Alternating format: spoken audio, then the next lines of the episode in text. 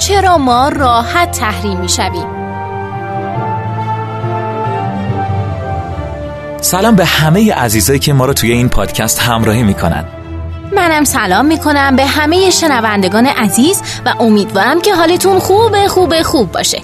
این مقاله که در سایت اصر ایران به قلم دکتر محمود سریع القلم استاد علوم سیاسی دانشگاه شهید بهشتی نوشته شده به این پرسش پاسخ داده که چرا ما راحت تحریم میشیم؟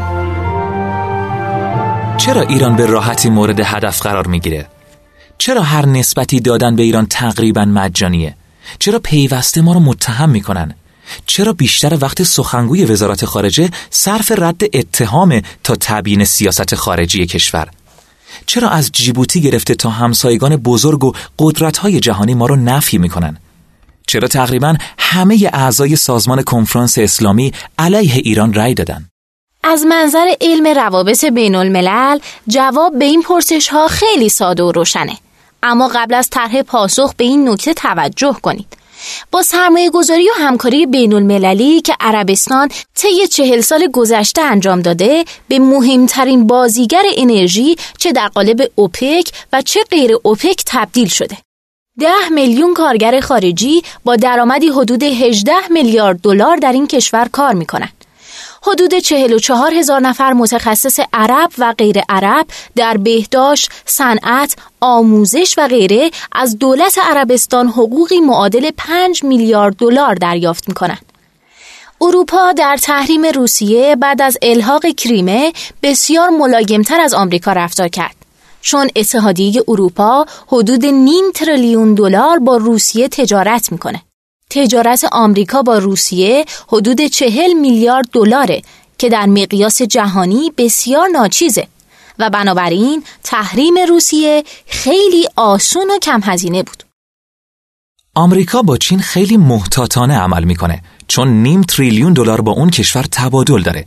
چینیا به قدری آروم و پیچیده عمل می‌کنن که غربیا به طور دقیق از قدرت مالی و نظامی اونها اطلاعات دقیق ندارن و بیشتر حدس می‌زنن. در نهایت آمریکا در قبال مکزیک کوتاه میاد چون بدون نیروی کار مکزیک بخش کشاورزی و خدمات توی آمریکا دچار اختلال جدی میشه. اروپایی به شدت همدیگر را رعایت می‌کنن چون 70 درصد تجارت اونا در میان اعضای اتحادیه اروپا است.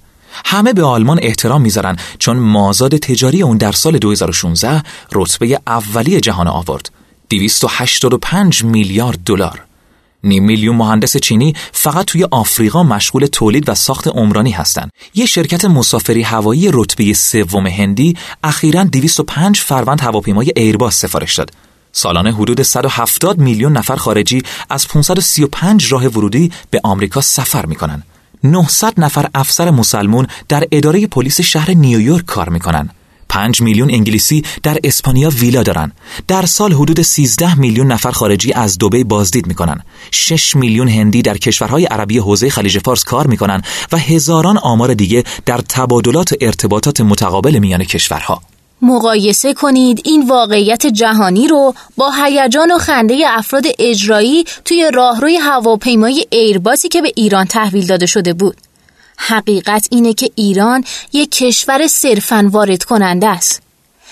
استقبال اروپایی ها از برجام به خاطر فروش کالا و خدمات خودشونه.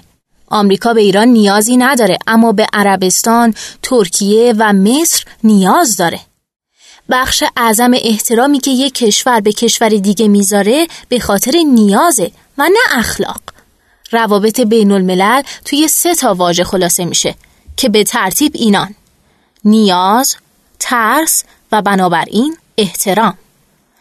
چرا هر حرفی و اتهامی به ایران روا داشتن بدون هزینه است؟ افرادی هستند که حتی نمی‌تونن بگن ایران کجای کره زمینه اما هر چی می‌خوان به اون نسبت میدن. چرا؟ چون بود و نبود ایران برای اونها اهمیت نداره. کدوم کشور و صنعت و شرکت به ما نیاز داره؟ کدوم کشور از ما میترسه؟ اصل اجتناب ناپذیری به همین معناست.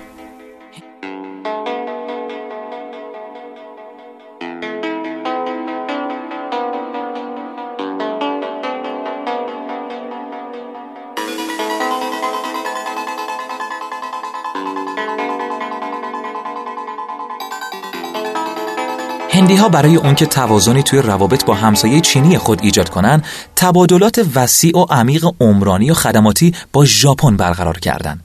عربستان 20 میلیارد دلار توی روسیه سرمایه گذاری کرده تا سیاست های مسکو رو تعدیل کنه. وقتی کشوری به خصوص همسایه های خودش رو وابسته کنه به طور طبیعی مانع از رفتار و گفتار خسمانه اونها میشه. نفت و گاز و محصولات پتروشیمی ما به وفور توی بازارهای بین المللی قابل دسترسیه. محصولات کشاورزی ایران رقبای خارجی هم داره ضمن اینکه فرش هندی، ترکیه‌ای و چینی خریداران متوسط رو راضی کرده. بنابراین استراتژی ما برای اون که حداقل یه تعدادی از کشورها رو به خودمون نیازمند کنیم چیه؟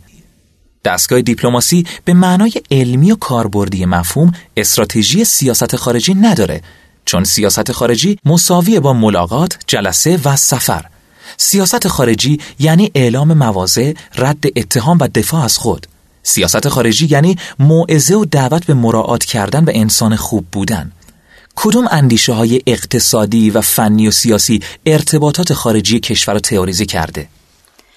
آیا میشه بدون استراتژی منطقه‌ای و بین المللی کشور رو مدیریت کرد؟ آیا مدیریت داخلی بدون استراتژی بین المللی مقدوره؟ توی این نظام بین الملل هیچ کشوری به کشور دیگه مجانی احترام نمی‌ذاره.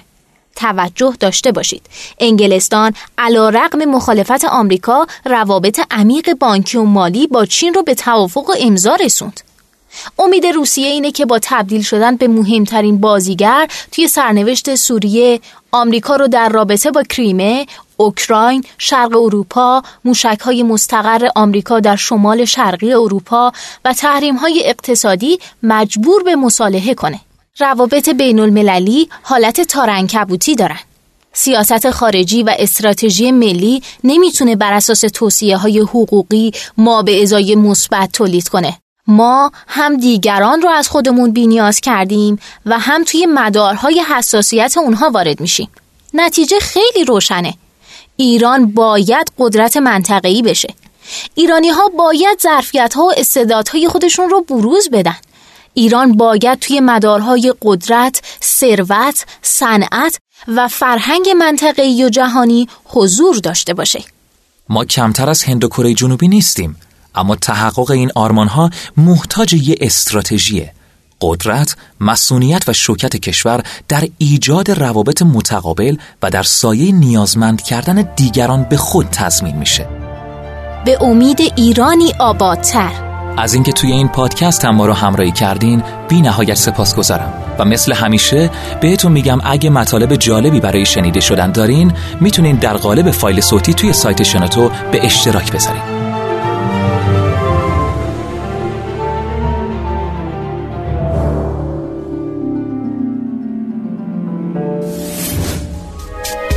شما هم می‌تونید دقدقه ها و تجربه های خودتون رو با دیگران به اشتراک بذارید.